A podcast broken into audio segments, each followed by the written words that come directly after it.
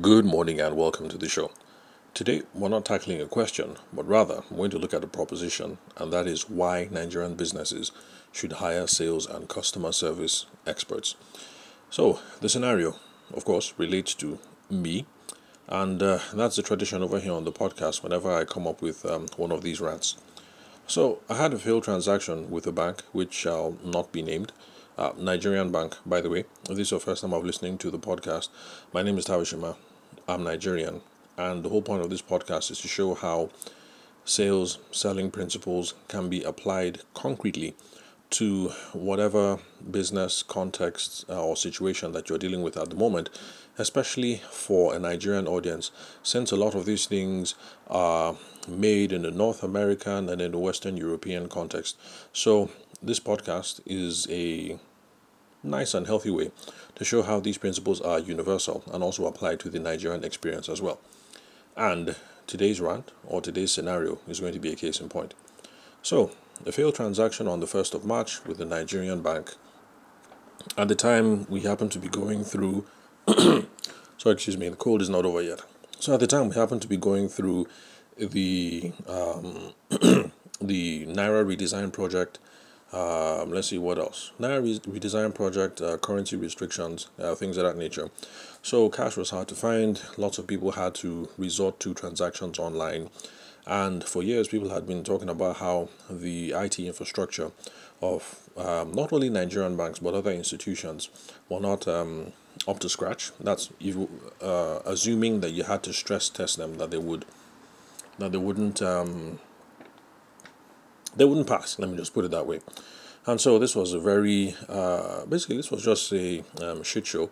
Uh, forgive my swearing. Um, to show how um, well a lot needed to be done to improve our banking infrastructure. Basically, where overnight, if um, the central bank mopped up um, all of the money supply, and then we had to cope with online transactions.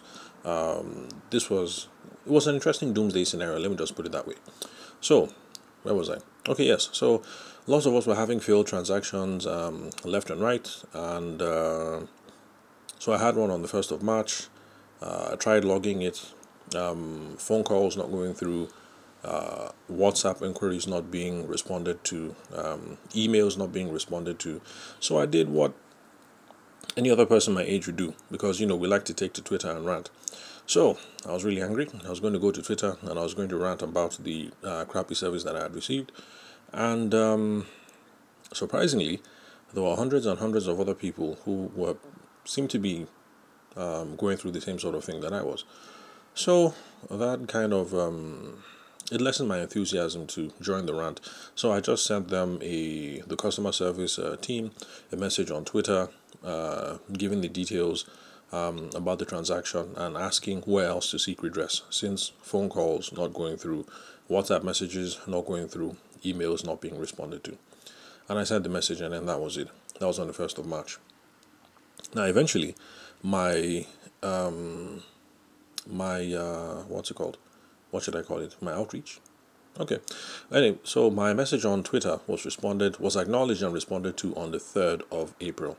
The emails were not responded to. The WhatsApp messages um, were not responded to. But at least the Twitter team uh, got back to me on the third of April. Remember, I uh, I made this report on the first of March, so third of April, a month. That's when they got back to me. And uh, well, they asked for the details and what happened. I can't remember if it had been reversed by then or if I was still pissed, but uh, basically I just um, ignored it. And then we received I received a customer service uh, request for rankings or ratings, a survey, you know those sorts of things, on the second of May. So let's go back to the timeline. It's March, April, May, one month apart. The problem happened on the first of March.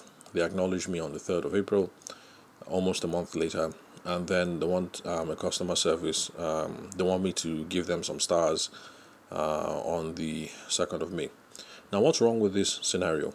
Well, obviously, there was a massive delay in um, acknowledging that things had gone wrong.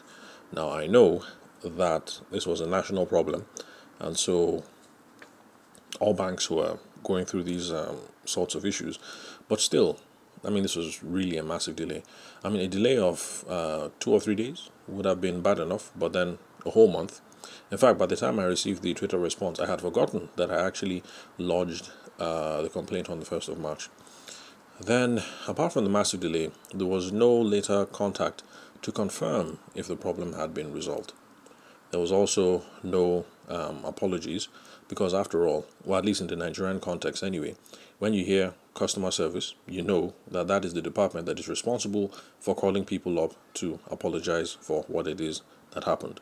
Um, at least in the Nigerian context, anyway. If you hear customer service, customer service equals apology. So, no apologies. And um, so, even though we have a bunch of negative experiences that have been left unresolved, for some reason, they are asking me for reviews after a bad business experience, after a bad brand experience. Now, what do we think the result of these sorts of things are in the Nigerian context? Now, I'm still with this bank because I think we have no real alternatives because over here there's this perception that all banks pretty much are the same in Nigeria. Maybe the branding is different, but there's this thing that, well, all banks are the same. Okay, maybe Sterling Bank because Sterling isn't uh, Nigerian, it's a um, South African bank. South African International yeah, okay, let's call it South African Bank. So Sterling Bank is a South African bank. So, okay, well, yeah, they seem to be different. So all banks are the same. Um, difference with brand positioning. Uh, older folks like my parents like banks of a certain generation. Younger people like banks of a certain generation. But they're pretty much all the same. So no difference. So I'm stuck with this bank because there's no real alternatives. I'm not going to move my deposits somewhere else. But there's something really interesting. I've noticed that the younger customer base um, have no affinity for traditional banks. And I notice this because for the wedding photography side of the business, because I still take wedding inquiries, I don't shoot the weddings myself anymore. I have a team that handles that. Um, these guys and girls are much um, younger than I am. Then they're tween, uh, yeah, tweens. I think that's what they're called. You know, teenagers up until early uh, 20s. You know, I don't think anybody's above 30. So let's just say they're all tweens. So I've noticed that these tweens all have um, really interesting bank accounts. You know, for when I have to make payments, there's Kuda Bank, there's OPay, and all these other things that uh, Nigerians call um, online banks. I haven't done any research into them, but I just know that there are banks that don't have uh, physical locations. Everything is done online. Supposedly, these banks are really good at processing payments. And when we were going through this uh, uh, shitstorm with the Naira redesign, uh, supposedly these banks are very, very um, efficient with uh, payments, and so the people who are customers there did not have these sorts of issues that those of us who are with traditional banks um, face. That's those of us that you know use banks that have buildings and have locations, you know, places that you can walk into and uh, shout at someone if you have a problem. So, um, what was I? Oh yeah, so the younger customer base has an affinity for um, these sorts of banks, and I suspect that over time, the market share of the older banks that have buildings where people like me can go into to shout at the customer service person, I am assuming that they're going to lose um, market share as the demographic change in Nigeria um, goes on. Those of us who are much older, we will still remain with these banks. I think because we like the security of knowing that my bank, my money is with this bank, and this bank has a building on this street that is open from 8 to 5, and I can go there anytime to talk to someone. I think we like the comfort of a physical location. But I suspect that uh, with the change in demographics, and if this kind of um, uh, what will I say, customer service uh, culture uh, persists, people might actually prefer to opt for these online banks, especially if they seem to be um, secure and they're well regulated. Anyway, so why hire a specialist? With all the things that we've spoken about so far with the scenario and with the changing demographics over here in Nigeria, I think might not be a bad idea. Not only if you run a bank, but no matter the business that you run, I think it would be a good idea to hire a sales and customer service expert because those customer retention is our thing. You have customers, you don't want the customers to leave, and that is because, oh, one moment, I have to cut off this fall.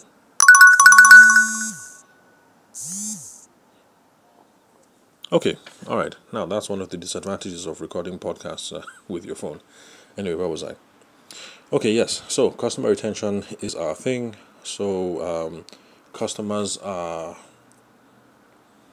customers are um, expensive to market to, and so when they uh, when you get a customer for your business, you want to make sure that they stay with you for a long time, so you can maximize uh, lifetime customer value. So that's our job, making sure that people don't leave you, and go to um, these uh, uh, to your competition. Now, we um, it's also a good idea to hire sales and customer service experts because we fix gaps in customer success and we fix the customer experience. Remember, those of you who are old listeners of the show, um, new listeners, welcome on board. We have over 611 episodes so far, all juicy, interesting stuff. So when you're done with this episode, feel free to go back to older episodes um, so you can catch up on all the conversations that we've had over the course of the last uh, three years. Uh, where was I? Oh, yeah. So we fix gaps in customer service and customer experience. So customer success is the idea that if anybody does business with you, you want them to have achieved their brand promise. So in buying your product or your service, you want they want you would want them to feel that if you promised that they were going to get X Y Z, that they did in fact achieve X Y Z or more. So um, what was I? Customer success, uh, customer success, and customer experience. Yeah. So anyway, so um, that's our specialty. We make sure that customers get exactly um, what it is that they want, because we own the relationship with the customer. Um, okay, take for instance the banking staff. The tellers, okay, tellers have experience with the banks, but just uh, with the banking customers, but that's just a limited uh, scope management. Okay, they don't do any customer service facing thing at all. Maybe they interact with other um, stakeholders, but people who work um, with the uh, the customer service desk, I mean, they're the ones that have a much broader view of how it is that the bank relates to its customers, and it's the same for um, other business. So, customer service experts, sales experts, we're the ones that have a wider picture of what the real relationship with the customer is. Well, okay, well, at least we see what the worst um, experiences are and we know the gaps that need to be plugged. Now, if you work on customer retention, that means clients are staying longer, spending more money with you, increase lifetime customer value. The business as a whole is going to have um, an enhanced performance because you're making more profits. If you fix the gaps in customer success and in the customer experience, um, they stay longer, they do more transactions, you have enhanced performance. So you're going to have better um, reports to give to your investors, to your stakeholders, to uh, your family members. If you're a um, one man show, then enhanced performance means you have money for school fees, for inverter batteries, for holidays abroad, or for sending money back to the village, or whatever. Um, so, bottom line is by hiring sales and customer service experts, you're going to imp- increase your uh, business fundamentals the profit and loss, the red and the black, whatever it is that you want to call it, you increase the fundamentals. So, sales and customer service experts, we are not a cost to the business, but we help to drive profits. And then, of course, we can also help you to appeal to new audiences because we're the ones on the streets we're the ones with our ears to the ground. We're the ones with our ear to the customers. So we know changing trends, changing experiences, and uh, we're going to be able to advise you appropriately uh, when you start seeking out a new um, market. Now, is this a problem with Nigerian banks? The answer is no. If you've been listening, sorry, rather, is this a problem exclusively of Nigerian banks or the banking sector in Nigeria? The problem is no. This problem happens in every single country all over the world, different industries, different contexts. So it's not just Nigerian thing, and it's not just a banking thing, because I've had similar experiences with uh, my wife trying to buy um, groceries, for instance, from meat vendors online. You know, you face um, these sorts of um, issues, um, acknowledging that there's a problem, uh, notification about um, late deliveries, uh, follow ups where uh, stuff are missing or maybe damaged. Um, what else? Dispute resolution, um, resolving issues where uh, the business says uh, they did thing one things one way, and the customer thinks they did things another way. So all these shortcomings are there. Whether we're dealing with banks, or whether you're trying to buy uh, meat over the internet, or you're trying to buy kids' pajamas uh, with um, uh, from someone over on Instagram, um, you name it, it's um, it cuts across.